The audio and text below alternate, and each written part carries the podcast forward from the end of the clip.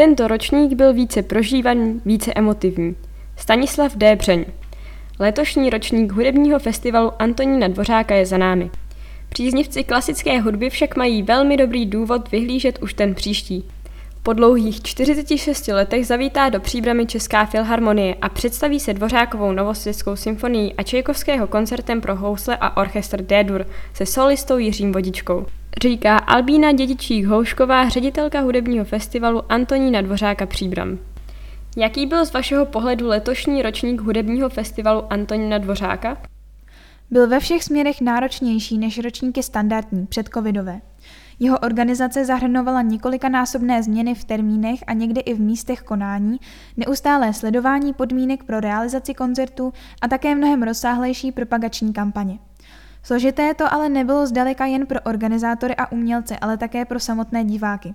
V rámci akceptace vládních opatření a neustálých změn byla jejich účast na koncertech svým způsobem demonstrací odvahy a opravdové náklonnosti k živému umění a našemu festivalu. Změnil se po dlouhé době lockdownu nějak přístup publika či umělců k živým vystoupením? Dalo by se říct, že koncerty byly z hlediska diváků i samotných umělců více prožívané, více emotivní. Ti, kteří trpěli abstinenčními příznaky po živé kultuře, vytvořili na koncertech neopakovatelnou atmosféru. Ročník byl v podstatě rozdělen na jarní a podzimní část. Podepsalo se to na návštěvnosti?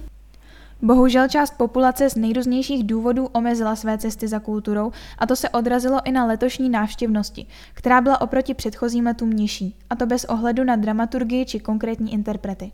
Věříme však, že se jedná o přechodný jev a příští rok budeme u koncertů opět uvádět ono magické vyprodáno. Už několik let má festival ve své nabídce program pro děti. Daří se ke klasické hudbě přivádět i mladší ročníky? Program pro děti je naší pýchou.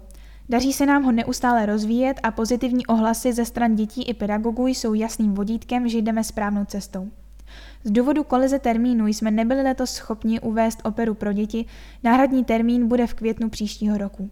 Nicméně v rámci Dne s Antonínem Dvořákem jsme rozšířili řadu projektů, které jsme s velkým úspěchem realizovali ve školkách, školách i na gymnáziích. A k tomu ve spolupráci s příbramskými základními uměleckými školami připojili studentská vystoupení ke koncertům profesionálních těles.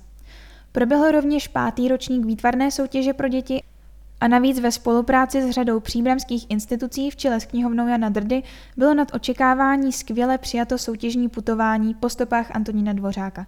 Zapojili se celé třídy, rodiny i jednotlivci. Kdy se uskuteční příští festival? Festival proběhne v termínech od dvanáctého dubna do sedmého června. Celkem bude uskutečněno patnáct klasických koncertů, včetně koncertu spojeného se světovou premiérou vítězné skladby šestého ročníku soutěže ve skladbě a dvou koncertů v doprovodné řadě věnovaných partnerským městům Příbramy, dvě operní představení určená dětskému publiku s navazující výtvarnou soutěží a další ročník populárního Dne s Antonínem Dvořákem. Jak bude festival koncipován? Na dramaturgickou linku padesátého třetího ročníku měla vliv situace posledních let, spojených s pandemií covid devatenáct, ovlivňující život lidí naprosto ve všech sférách. Původním záměrem bylo myšlenkové propojení s koncepcí padesátého druhého ročníku zaměřeno na rodinné a přátelské vztahy Antonína Dvořáka s důrazem na duchovní stránku mistrova díla.